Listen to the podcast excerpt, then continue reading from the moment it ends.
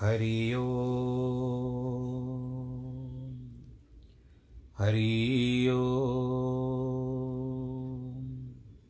हरि ओ। गुरुर्ब्रह्मा गुरुर्विष्णु गुरुर्देवो महेश्वर गुरुर्साक्षात् परब्रह्मः। तस्मै श्रीगुरवे नमः। विघ्नेश्वराय वरदाय सुरप्रियाय, लम्बोदराय सकलाय जगद्दिताय, नागाननाय श्रुतियज्ञविभूषिताय गौरीसुताय गणनाथ नमो नमस्ते। नाहं वसामि वैकुण्ठे, योगीनां हृदयेन च। मद्भक्तां यत्र गायन्ति, तत्र तिष्ठामि नारद।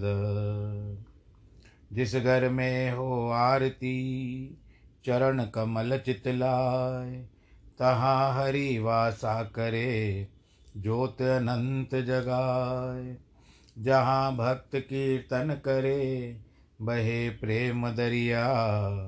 तहाँ हरि श्रवण करे, सत्यलोक से आए। सब कुछ दीना आपने, भेंट करूँ क्या नाथ? नमस्कार की भेंट लो, जोड़ू मैं दोनों हाथ, जोड़ू मैं दोनों हाथ। जोड़ू मैं दोनों हाथ। शान्ताकारं भुजगशयनं, पद्मनाभं सुरेशं, विश्वाधारं गगनसदृशं, मेघवर्णं शुभाङ्गं, लक्ष्मीकान्तं कमलनयनं, योगिवृद्धानगम्यं वंदे विष्णुं भवभयहरं सर्वलोकैकनाथम्। मङ्गलं भगवान् विष्णु, मङ्गलं गरुडध्वज, मङ्गलं पुण्डरीकाक्ष मङ्गलायस्तनो हरि सर्वमङ्गलमाङ्गल्ये शिवे सर्वार्थसाधिके, शरण्ये त्र्यम्बके गौरी नारायणी नमोऽस्तु ते। नारायणी नमोऽस्तु ते। नारायणी नमोऽस्तु ते। श्रीकृष्णगोविन्द हरे मुरारे। हे नाथ नारायण वासुदेव। श्रीकृष्णगोविन्द हरे मुरारे। हे नाथ नारायण वासुदेव।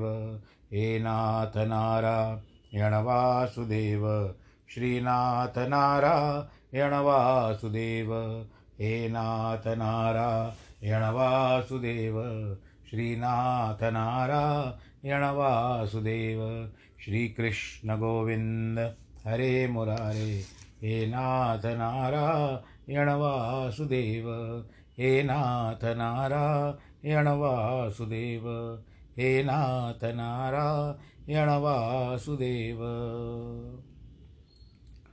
नारायणं नमस्कृत्यं नरं चैव नरोत्तमं। देवीं सरस्वतीं व्यास ततो जयमुदीरये कृष्णाय वासुदेवाय हरये परमात्मने। प्रणतक्लेशनाशाय गोविन्दाय नमो नमः। सच्चिदानन्दरूपाय विश्वोत्पत्त्यादिहेतवे तापत्रयविनाशाय श्रीकृष्णाय वयं नुमः। यं प्रव्रजन्तमनुपे तमपेतकृत्यं द्वैपायनो विरह कातर आजु आवह। पुत्रेति तन्मयतया सर्वो विनेदुस्तं सर्वभूतहृदयं मुनिमानतोऽस्मि। मुनिमानतोऽस्मि। मुनिमानतोऽस्मि। बोलो कृष्ण कन्हैया, लाल की जय। श्रीमद् भागवत महापुराण की जय। प्रिय भक्तजनों श्रीमद् भागवत की कथा को फिर से आरंभ करते हैं। इस समय हम लोग अष्टम स्कंद के अंतिम छोर में हैं। और बलि राजा के बारे में आप लोगों ने सुना।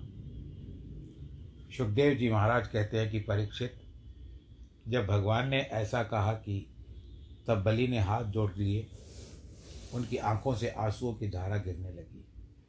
वे भक्ति से उद्गल हो गए, गदगद गिरा से बोले, प्रभो, मैंने आपको ठीक ठीक प्रणाम भी नहीं किया, लेकिन आप अपने भक्त की रक्षा सर्वदा तत्पर रहते हैं, करते हैं। मैंने आपसे कभी प्रार्थना नहीं की थी कि आप मुझे अपनी शरण में ले लें, मेरा घमंड तोड़ दें और अपना बना लें। देखो, भगवान की मर्यादा यही है कि जब मनुष्य उनसे कोई प्रार्थना करता है, तब इस प्रार्थना को पूरी कर देते हैं। मैं आपको ये बताना चाहता हूँ कि ऐसी बहुत सारी बातें जो है, जो उपयुक्त हैं, भगवान जी के समक्ष रखी हैं और मैंने आशीर्वाद भी पाया है उन बातों का। मैं अपने स्वतः, अपनी अपना अनुभव बताता हूँ, आप लोगों के साथ साझा करता हूँ। बहुत सारी ऐसी बातें हैं भगवान जी ने पूरी की है। यह भगवान का धर्म है कि उनकी मर्यादा है, उनका नियम है कि जब उनसे कोई रक्षा की प्रार्थना करते हैं तो उनकी रक्षा भी करते हैं। रक्षा अपेक्षा अपेक्षते लेकिन बलि ने तो भगवान से कोई प्रार्थना ही नहीं की थी। भगवान स्वयं अपने आप उनके पास आए, उनसे भीख मांगी, उन पर अनुग्रह करके उनको अपना लिया और हर समय के लिए उनके पहरेदार बन गए। और क्या चाहिए? इसीलिए बलि बोले कि भगवान, मेरे जैसे नीच असुर पर आपने तो अनुग्रह कर लिया। यह संसार में किसी देवता को भी प्राप्त नहीं हुआ है। आज तक आप किसी देवता के प्रहरी नहीं बने हो। हमारे लब्ध पूर्वोपसदे सुरेरपित। इसके बाद बलि जी की भगवान को, ब्रह्मा को, शिव को नमस्कार करके सुतल लोग को चले गए। उधर भगवान ने जाकर इंद्र से कहा कि, लो, अपना त्रिविष्ट संभालो। अदिति की कामना पूरी हुई। इंद्र त्रिलोकी का शासन करने लगे। जब प्रहलाद ने देखा कि भगवान मेरे पौत्र बलि को ऐसा प्रसाद दिया है तो भक्ति प्रवण होकर स्तुति करने लगे। प्रभु आपका ये कृपा प्रसाद न ब्रह्मा को प्राप्त हुआ, न लक्ष्मी को, न शिव को। यन्नो सुरापा, सुराणाम वसी दुर्गपाल। आप तो सुरो, असुरों के नगर रक्षक हो, दुर्गपाल हो। सारे लोग आपको नमस्कार करते हैं। असल में आपकी लीला अनिर्वचनीय है। आप सर्वात्मा सर्वदर्शी होने पर भी में विषम स्वभाव के हो, क्योंकि अपने भक्त के प्रति आपका पक्षपात है। आपका स्वभाव कल्प वृक्ष के समान है। भगवान ने कहा कि प्रहलाद, अब तुम भी चलकर सुतल लोक में ही अपने पौत्र के साथ रहो। तुम वहाँ देखोगे कि मैं सदैव गदा हाथ में लेकर तुम्हारे पौत्र की रक्षा करता रहूँगा। नित्यम दृष्टासी माम तत्र गदा पाणी मव स्थितम मेरे दर्शन में तुमको परमानंद होगा। तुम्हारे कर्म के बंधन कट जाएँगे। प्रहलाद जी भगवान की परिक्रमा करके बलि के साथ चले गए। उनके जाने के बाद भगवान ने शुक्राचार्य का ध्यान किया। वे एक और फूटी आँख से लेकर बैठे थे। वह फूटी आँख वाले इस बात के प्रसंग में नहीं है, केवल यही कि भगवान ने उनको बलि के यज्ञ में त्रुटि रह गई हो। उनको पूरा करने का आदेश दिया। कहा कि कर्म करने में कर्ता से जो भूल चूक हो जाती है, वह ब्राह्मणों की कृपा से सुधर जाती है। यह तत्कर्मसु वैषम्य ब्रह्म दृष्टम समम भवेत। शुक्राचार्य ने कहा, महाराज, जिस यज्ञ में आप स्वयं आ गए हैं, आपकी पूजा हो गई और आपसे सब कुछ ले लिया। अब वहाँ कोई त्रुटि कैसे रह सकती है? महात्मा लोग जो कर्म कांड करते हैं, उनसे यदि मंत्र तंत्र से कोई छिद्र रह जाता है तो आपका नाम संकीर्तन उसको निश्चिद्र कर देता है। जब कर्मकांड का मंत्र भाग आता है तो पंडित लोग इस श्लोक को बोलते हैं कि, मंत्र तस्त अंत्र तच्छिद्रम देश काल हवर हर्व स्तुत सर्व करोति निश्चित्रम नाम संकीर्तनम तब जिसके नाम से यज्ञ संपूर्ण हो गया है। उसकी यदि कोई यज्ञ में पूजा हुई, अब तक उस यज्ञ की पूर्ति क्या संदेह है? सौ यज्ञ पूरे हो गए, परंतु फिर भी आप आज्ञा देते हैं तो आपकी आज्ञा का पालन करना भी परम कल्याण है। बोलो, नारायण भगवान की जय। एतच्छ्रेयम परम पुंसाम यत तवाज्ञानुपालनम। भगवान की आज्ञा के अनुसार शुक्राचार्य शुक्र जी ने बलि का यज्ञ पूर्ण कर दिया। भगवान ने बलि से भीख मांगकर उनको, इंद्र को स्वर्ग लौटा दिया। वे देवताओं के साथ वहाँ रहने लगे। कश्यप, अदिति की प्रसन्नता के लिए लोकपाल, आधिपति वामन के रूप में उनका अभिषेक कर दिया गया। वामन भगवान धर्माध्यक्ष हो गए, धर्म से इंद्र हो गए, गोविंद हो गए। इंद्र को बड़ा भारी आनंद मिला। मुनि पितृ सिद्ध आदि भगवान प्रशंसा स्तुति करने लगे। यदि कोई पृथ्वी के एक एक कण की भी कर ले तो संभव है, परंतु भगवान के गुणानुवाद का गणना करना संभव नहीं है। जिस त्रिविक्रम अवतार चरित्र का श्रवण करता है, उसको परम गति प्राप्त होती है। इसके लिए वहाँ से ऐसा भी बताया जाता है कि वहाँ से भगवान वामन जी का नाम उपेंद्र रखा गया अब यहाँ पर जो चौबीसवां अध्याय हम आरंभ कर रहे हैं, सधर्म प्रकरण है। इस प्रकरण में चार बातें आती है। एक तो शरणागत की रक्षा, दूसरी बीज की रक्षा, तीसरी ऋषि की रक्षा, चौथी वेदों की रक्षा। इन चारों का सधर्म से संबंध होने के कारण इनका वर्णन इस अध्याय में आया है। नहीं तो यहाँ सधर्म के प्रकरण के मत्स्यावतार का प्रसंग कैसे आ सकता है? सामय इतना है कि कच्छप अवतार और मत्स्यावतार दोनों जल से हुए थे। लेकिन इनकी संगति केवल प्रसंग श्रवण मात्र से ही न होकर सदधर्म, सद्धर्म में होनी चाहिए। जहाँ तक प्रलय का प्रसंग प्रश्न है, उसका वर्णन कई लोग तो कल्पांत तक मानते हैं। कई लोग अवता अवान्तर प्रलय के रूप में स्वीकार करते हैं। दोनों प्रकार की व्याख्या महापुरुषों के द्वारा ही की गई है। इनको अपनी रीति के अनुसार ग्रहण करना चाहिए। अब राजा परीक्षित के पूछने पर मत्स्य अवतार चरित्र का वर्णन करते हुए सुखदेव जी कहते हैं कि भगवान गाय, ब्राह्मण देवता, साधु, छंद, वेद इसके स्वामी हैं। इनको तथा धर्म और अर्थ की रक्षा करने के लिए भगवान अवतार धारण करते हैं। भगवान सब छोटे छोटे प्राणियों में विराजमान रहते हैं। परंतु उनसे वे छोटे छोटे नहीं बन जाते, क्योंकि उपाधि के गुण से ही उपहित का किंचित भी कुछ नहीं बिगड़ता। आसीदति तकल्पांते ब्राह्मो नैमित्तिको लय समुद्र लोप लुप्ता तस्त्र लोका भूराधयो नृप। काले नागर तनिन्द्रस्य धातु शिशिर्यो बलो मुखत्यो मुखतो निस्पृतान वेदान हयग्रीवो अंतिके हरत।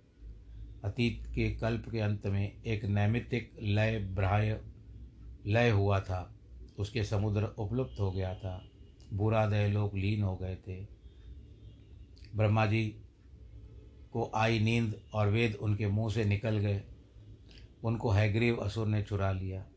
यह जानकर भगवान ने मत्स्य रूप ग्रहण किया। जल में तो मत्स्य आता है। उस समय सत्यव्रत नामक राज ऋषि तपस्या करते थे। एक दिन वे कृतमाला में स्नान करके जल तर्पण कर रहे थे। ये जो राजा बता रहे सत्यव्रत, ये दक्षिण से गया था, उत्तर की ओर। जल तर्पण कर रहे थे, तब उनकी अंजलि में एक शफरी अर्थात मछली आ गई। उन्होंने उसको पानी में डाल दिया। जब पानी में डाल रहे थे तो मछली कह रही थी कि, महाराज, मुझे बड़ी बड़ी मछलियाँ खा जाएँगी। मेरी रक्षा करो। इस पर सत्यव्रत उनको कलश में जल, कलश के जल में डालकर आश्रम में ले आए। लेकिन वह रात भर कमंडल में बड़ी हो गई। उसके लिए उसमें से कोई अवकाश नहीं रहा। मछली ने कहा, राजन, मैं कमंडल में नहीं रह सकती। ऐसी जगह रखो जहाँ आराम से रह सकूँ। सत्यव्रत ने उसको मड़ी के जल में रखा, लेकिन वहाँ भी बढ़ गई। उसको सरोवर में डाला तो सरोवर भी व्याप्त हो गई। कहने लगी, सरोवर भी मुझे बस नहीं होता है। मुझे और किसी बड़े स्थान पे डालो। और बहुत बड़ा जैसे तरह से पौंड होता है, हम अंग्रेज़ी में कहते हैं, वहाँ डाला तो उससे भी बड़ा और समुद्र के तो अंत में उनको फिर समुद्र में डाल दिया। तो कहने लगी, यहाँ तो बड़े बड़े जीव हैं, मुझे खा जाएँगे, आप मुझे क्यों समुद्र में डाल रहे हो? अब तो राजा मत्स्य की लीला देख करके बहुत मोहित हो गए। कहते, महाराज, आप कौन हैं जो मुझे इस तरह से मोहित कर रहे हो? आप जैसा जलचर तो मैंने आज तक नहीं देखा। जो एक दिन में इतना बड़ा बन जाए आप ज़रूर भगवान हैं, मुझ पर अनुग्रह करने के लिए आपने जलचर रूप धारण किया है। मैं आपका भक्त हूँ, प्रपन्न हूँ।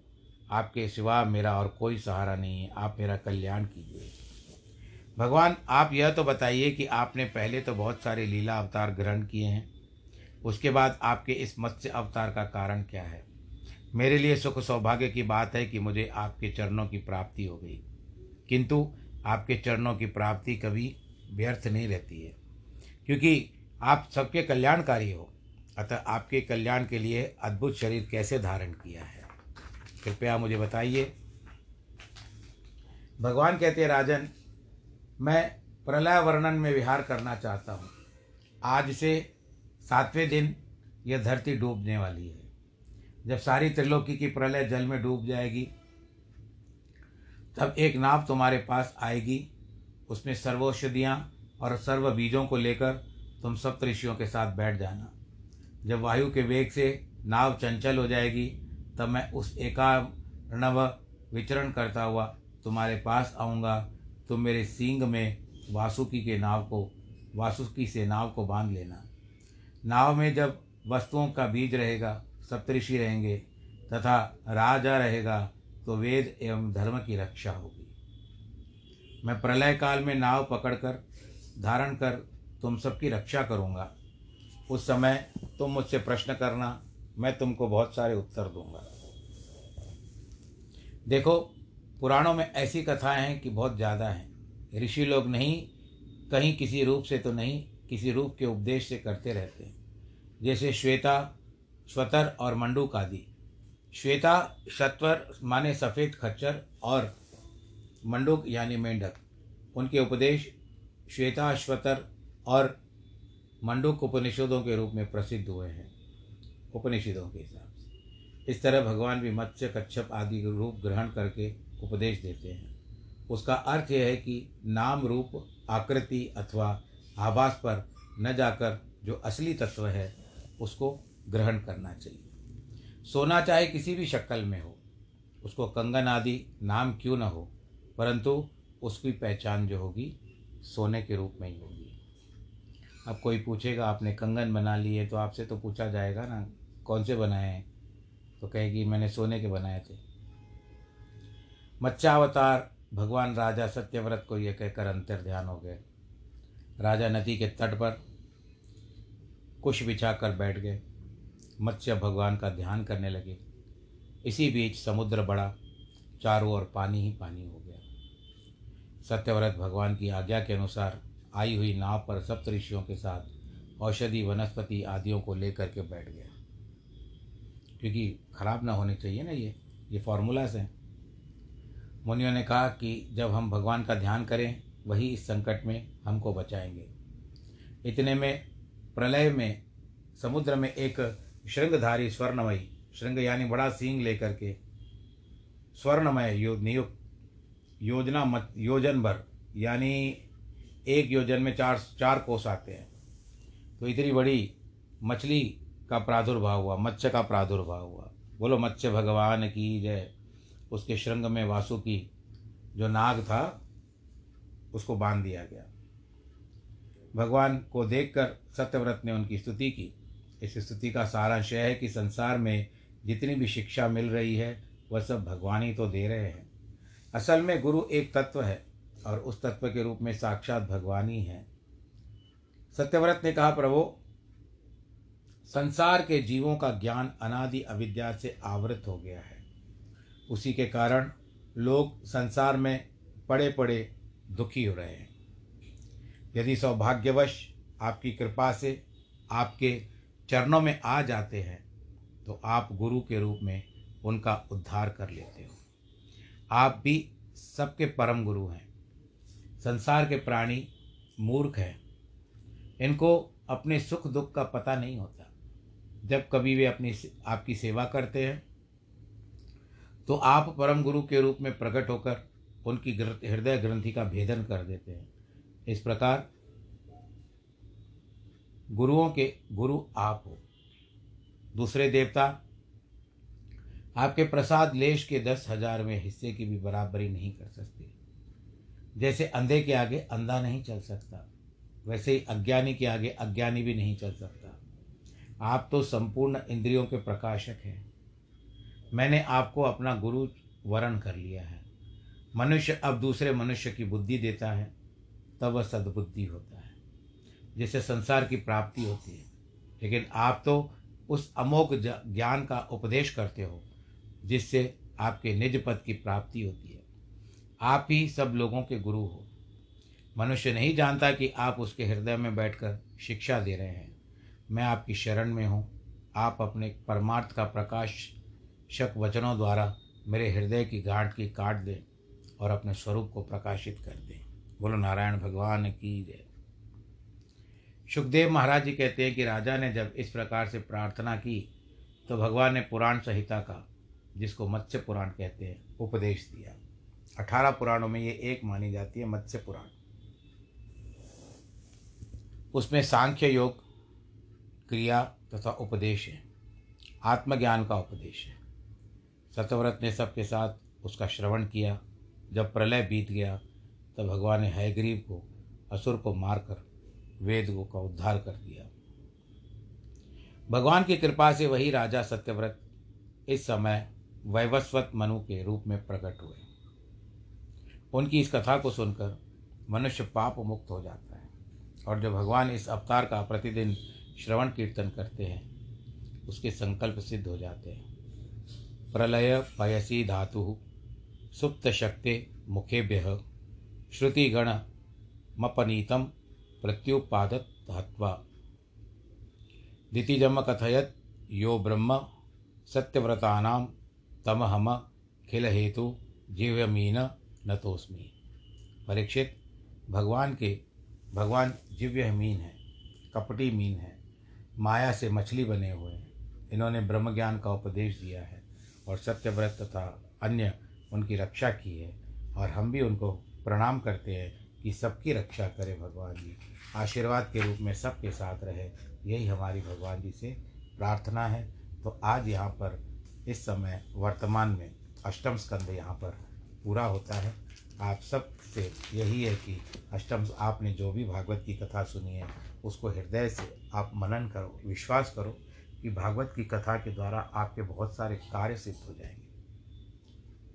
आनंद, आपका जीवन आनंददायक बन जाएगा। जिस क्षेत्र में जाओगे, परंतु ऐसा है कि आपको मनन करने के बाद ही होगा। सुना इस कान से सुन लिया इस कान से निकाल दिया तो कुछ फ़ायदा नहीं है। आप उस बात का विचार करो मनन करो। जिस तरह से जब हम लोग स्कूल में पढ़ते थे पाठशाला में पढ़ते थे तो अध्यापक जी जो आ, क्या कहते हैं रसायन का जो विषय होता था केमिस्ट्री जब पढ़ाई जाती थी तो उस समय में वो हमको डाल के देते थे कि इस तरह से इस रसायन को इसके साथ मिलाओगे तो ये होगा। यानी इस केमिकल को इस केमिकल से मिलाएँगे तो इसका असर ये होगा। तो हम लोग मनन करते थे कि फिर उसके फार्मूले बनाए गए। हम उन फार्मूलों का अध्ययन करते करते केमिस्ट्री सीख गए। यानी जिन लोगों ने भी आज डॉक्टर है, ये है बायोलॉजी है पैथोलॉजिस्ट है, ये सब, उन लोगों ने केमिस्ट्री ज़रूर सीखी होगी। और हम जब वो रिपोर्ट बनाते हैं ना तो वो जो रिपोर्ट बना करके हमको दिखाते हैं, जब डॉक्टर कहते हैं कि आपकी ये स्वास्थ्य ठीक नहीं है तो इसका क्या हो सकता है तो आप इसकी चेकिंग करा के आओ टेस्ट करा के आओ। तो हम टेस्ट करा के आते हैं और वही पैथोलॉजिस्ट जिन्होंने विश्वास करके केमिस्ट्री को पढ़ा, उस केमिस्ट्री को पढ़ने के बाद आज वो पैथोलॉजिस्ट हो गए हैं, जिस तरह से भी हुए हैं। तो आज वे सब हमको रिपोर्ट देते हैं कि आपको ये फलानी चीज़ है। तो ये किसके कारण होता है? ये रसायन क्षेत्र का कार्य है। तो रसायन क्षेत्र से ही पता चलता है कि हमारे शरीर के भीतर कौन सी व्याधि उत्पन्न हो चुकी है। फिर उसका भगवत जो चिकित्सक होता है, डॉक्टर होता है, वो हमको दवाई इत्यादि देते हैं तो रोग ठीक हो जाता है। किनके ना भी होते हो। तो बस इस तरह से आप अपने विश्वास पर कायम रहिए, अडिग रहिए। भगवान आप सबकी सुरक्षा करेगा। बस यही मेरा आप सबसे आग्रह है। भगवान सब की रक्षा करें और कोरोना काल में आप विशेष ध्यान रखें। जिनका जन्मदिन है और वैवाहिक वर्षगांठ है, उनको ढेर सारी बधाई। अब कल से जो होगा, वो नवम स्कंद की कथा आरंभ करेंगे। नवम स्कंद और दसम स्कंद और ग्यारहवा, बारहवा। ये सब भागवत में बारह स्कंद हैं तो हम आठ पूरे कर चुके हैं। और अब नौ, दस, ग्यारह, बारह होगा। आप सब लोग खुश रहें, आनंद के साथ रहें। सर्वे भवंतु सुखिनः, सर्वे संतु निरामया, सर्वे भद्राणी पश्यंतु माँ कश्चित् भाग भवेत्। नमो नारायण।